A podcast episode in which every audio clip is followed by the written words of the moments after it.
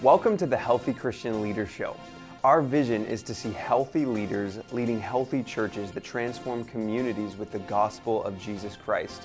Together, we're on mission to be encouraged, focused, and equipped for harvest. Many times, as Christian leaders, we spend all of our time pouring out and serving others. But the reality is, we need to consistently take time to reflect on our inner life with God. We believe that the best and most effective ministry flows out of people who are leading from a sense of health and wholeness in their relationship with God, their relationship with themselves, and their relationship with others. In this show, we take time to delve into biblical principles, practical strategies, and inspiring stories that are going to help you in your journey of becoming a healthy Christian leader. So, with that being said, let's jump in and begin to think deeply about our own leadership and life with God as we grow on this journey together. I'm here with our guest, Dr. Cheryl Ann Beals. Uh, she is the um, leader of Sozo Center mm-hmm. for Soul Tell care. us soul care. Tell us a little bit about it. the Sozo Center for Soul Care. Um, what we are doing is expanding our work in clergy formation and wellness to actually work with lay leaders and congregations to help um, leaders and congregations to grow, um, to heal, to be all that God's called them to be, and using spiritual formation and soul care. Hmm. Well, Cheryl Ann, you've been a very good friend of in the network here at the Aaron Ministry Network, and also a good friend for Kristen and I. Mm-hmm. And it is a privilege to have you here on this program. You know, one of the conversations that we've had in the past that I find fascinating, mm-hmm. that I know that leaders deal with, mm-hmm. not only in ministry, but they deal with it uh, in every facet mm-hmm. of leadership within society. Mm-hmm. And uh, there, this discussion about powers. Mm. And um, what is it we were talking about? Where did that conversation come from? And, um, and, and I'd like to get into a little bit of a dialog mm-hmm. on this. Wow. Um, well, the conversation kind of came from, I think, a paper I wrote quite a while ago um, and was kind of on the book by uh, Dr. Marva Dawn on the theology of the powers and um, just discovering that there are so many powers that are active in our lives that we really are not aware of. So, what now? The scripture talks about principalities and powers. Mm-hmm. So, what is the difference between a principality and a power? Hmm. I'm not a theologian to really give you a really a definition of that, but I, I think to take a stab at it, that uh, principalities are more established, almost like a, a system. Um, and power is more of a, I think, a, a lesser form. Mm-hmm. Um, but for example, in, in, the, in the Bible, when it talks about money and mammon, so mm. money becomes a power when it becomes mammon mm. in Scripture. That's an example of something becoming a power. Well, and there's actually four areas that I understand that connect with this thought of mm-hmm. power. Mm-hmm uh, which is money, sex, and power. Mm-hmm. Well, I guess that's not four, that's three, isn't yeah. it? I mean, there's other things. Technology is a big part of it today. Hmm.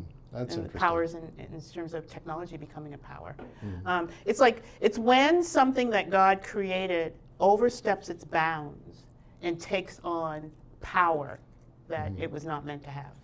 So a power is not a demonic force. It's no, it's an influence within the earth. So it's a natural thing within the earth. But when it oversteps its bounds, it becomes something else. Okay. becomes so something else. An example would be uh, money has a purpose mm-hmm. within the earth. It's a transaction of value. Mm-hmm. And um, we transact value every day, mm-hmm. and it's essential to do that. And Jesus speaks a lot about money. Mm-hmm. Uh, but money can be a healthy thing. Yeah an empowering thing mm-hmm. for others, mm-hmm. and we certainly see that in the scripture. We do. Um, or it can be a destructive thing. Yeah, when it starts to control people's lives. Right. Controlling people's minds and behavior. So, and I guess sex would be the same way because God has created us for procreation. Mm-hmm. Created as good.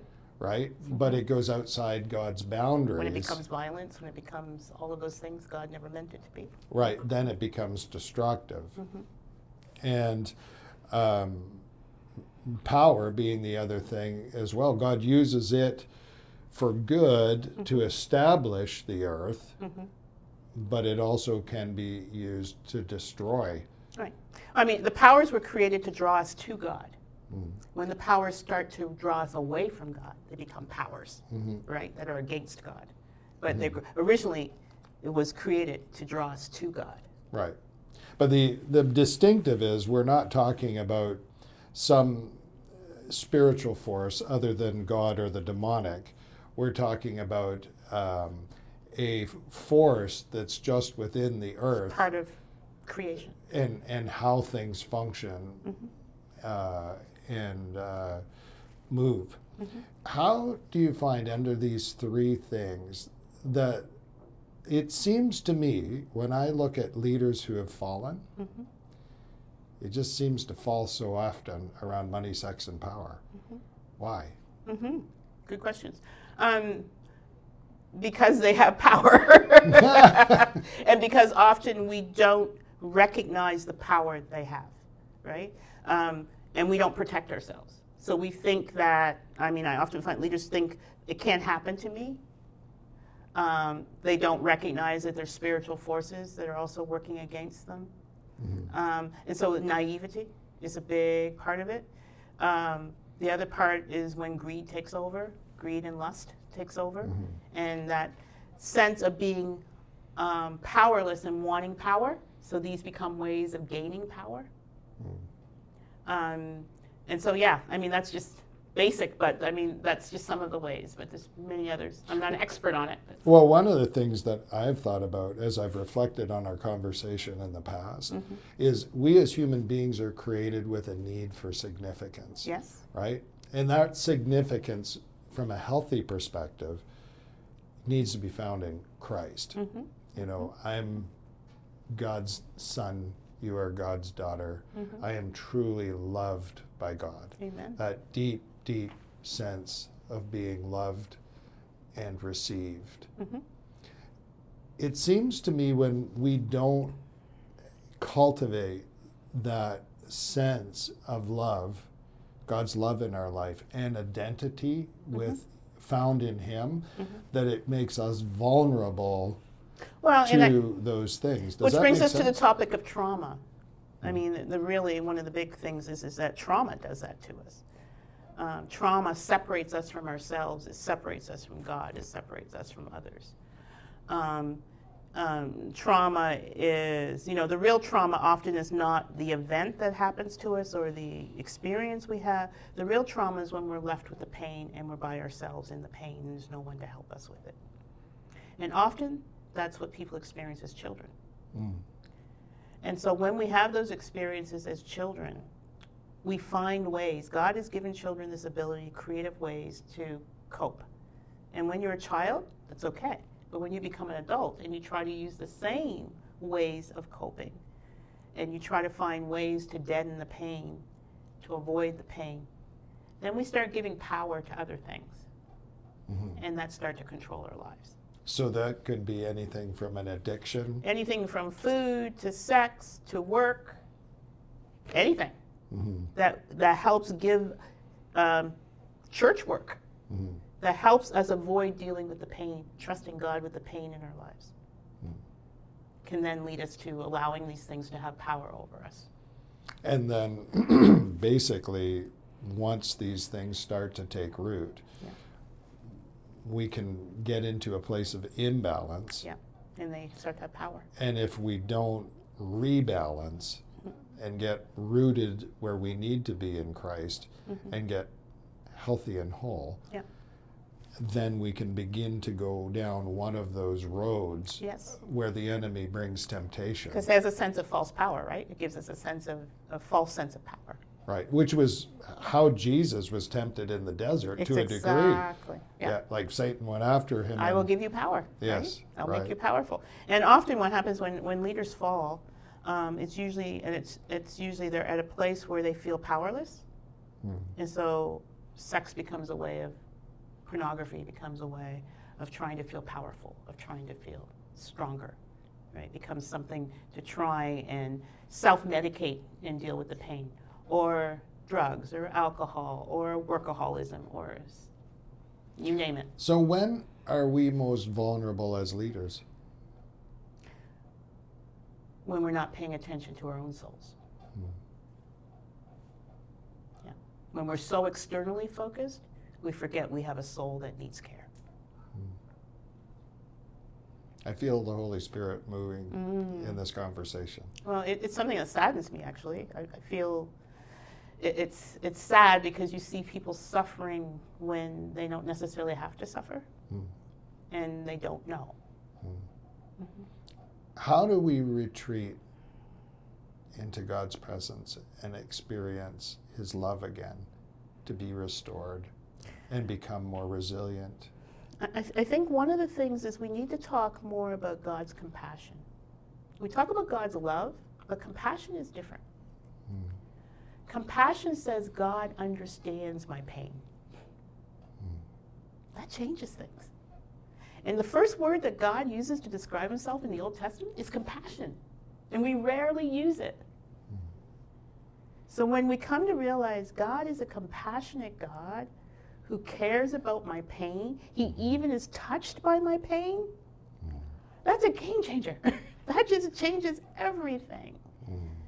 And allows us then to invite him into our trauma, into our pain, because we know he cares. Mm-hmm. And so my question is why is it we're keeping that away from people? Mm-hmm. Um, and, and the opposite we do is we, we, we show a model of where we say God is against you, God, you know, is angry with you, God is upset with you. It's, no, God is his heart is aches for us. Mm-hmm. He feels our pain. He wants to give us his joy, his healing. Hmm. When we can begin to touch that aspect, then we begin to learn also how to have self-compassion. Because hmm. often we're, we're beating ourselves up for our brokenness. We're beating ourselves up for our our, our, uh, yeah our brokenness our sinfulness and we don't know how to get out of it and we're actually beating ourselves up for it but when we allow god's compassion we learn to also have compassion for ourselves which then leads to compassion for others mm. That's so good it's really interesting because um, you know you um, jesus actually retreated mm-hmm. into the presence of the father amen mm-hmm. you know, and when you're out serving people, I think, you know, you know, yes, in the church, uh, God refers to to uh, those within the body of Christ as sheep, mm-hmm. but you know, and they definitely look warm and fuzzy from a distance. but from what I understand, they can bite. Yes. yes. And um, when we become wounded, mm-hmm. we become vulnerable. Mm-hmm. And we need to experience the love of God where we desperately mm-hmm. need His um, acceptance mm-hmm. and, and His love. Amen. And His approval. Mm-hmm. Yeah, yeah, and to know that we already have His acceptance, it's really the issue is how do I learn to receive it? Mm. What I need is already there. It's just there's often walls and brokenness and things in the way that stop me from receiving the gifts that God already has there to give me. Mm. You know, and so that that learning how to open the door to it, how to mm. how to be open to it. And the other aspect is knowing I don't have to get out of where I am for God to experience God. God wants to come into the midst of where I am. Um, you know, I, I, read the 23rd Psalm differently than the way I used to. You know, I used to think that, you know, after the psalmist gets out of the dark valley, then God, you know, anoints him and all these wonderful, throws a party. Now I believe it's in the midst of the dark valley that God comes, throws the party, blesses him. It's still dark all around, but God is still blessing and bringing his blessing into the midst of it. Mm. And that's the image um, I think we need to have is that God wants to come into the midst of our brokenness, the midst of our pain, the midst of where we are, and bring His goodness, His mm. love, His compassion. Mm. And He has the power to do that. I sense that you know, there are probably leaders listening to this uh, program right now that are saying, yes, yes, yes, Mm-hmm. yes. But how? Mm-hmm. But how? Mm-hmm. How? Okay. Well, part of I think helps. I mean, well, not think I know helps is we begin to focus more on God's presence with us mm-hmm. than on what we do for God. Mm-hmm. Even more than what we know about God. That we start to focus on God. I want to know Your presence. I want to know You present with me. Mm. Inviting God's presence, asking to know God's presence. I think is the, is the first part of that. Because when we know God's presence, then we're able to be led to where we need to go. And, and so that's where I start with people is helping them experience God's presence. Mm. So if there's a leader listening today and they are in their own home and they can't mm-hmm. they can certainly connect to our sub, subscribe to our podcast and YouTube channel and uh, so on it to get mm-hmm. continued information. But what can they do personally? Well, right How now- can they find that place to go? Okay, well, let me right now just kind of do a little prayer, prayer exercises. Mm-hmm. Is, you know, so those who are listening, I just want you to stop for a minute and I just want you just to close your eyes for a minute and just hear these words God knows you, mm-hmm. God cares for you, God is for you. God knows you, He sees you, He is for you, and He is not against you. And He has compassion for you. Receive God's compassion. Mm-hmm. In Jesus' name. Mm-hmm. Amen. Amen. That's so mm-hmm. good. That's so good. And I want to encourage you to go to uh, look up uh, the Aaron Ministry Network and check out the well. It's a place where you can go to be encouraged in your unique call and built up in Christ Jesus. Uh, check out the well at aaronministries.com. Hey, friends, thanks for checking out our episode of the Healthy Christian Leader Show. We pray this episode has encouraged you on your own journey of growing as a healthy Christian leader. If this has blessed you in any way, we want to challenge you to consider giving financially to support the work that we are doing here at Aaron Ministries. Your giving enables us to continue creating resources just like this for Christian leaders both locally and around the world. And so, if that's something that you'd be interested in, you can head on over to aaronministries.com forward slash give to partner with us today. And another way that you can partner with us is by sharing our digital resources with pastors and Christian leaders in your networks. So, if this content or any other piece of content that we've created has blessed you, we would encourage you to send it to a friend and help us spread the word about what God is doing amongst Christian leaders today. Thanks for checking us out. We can't wait to see you next time.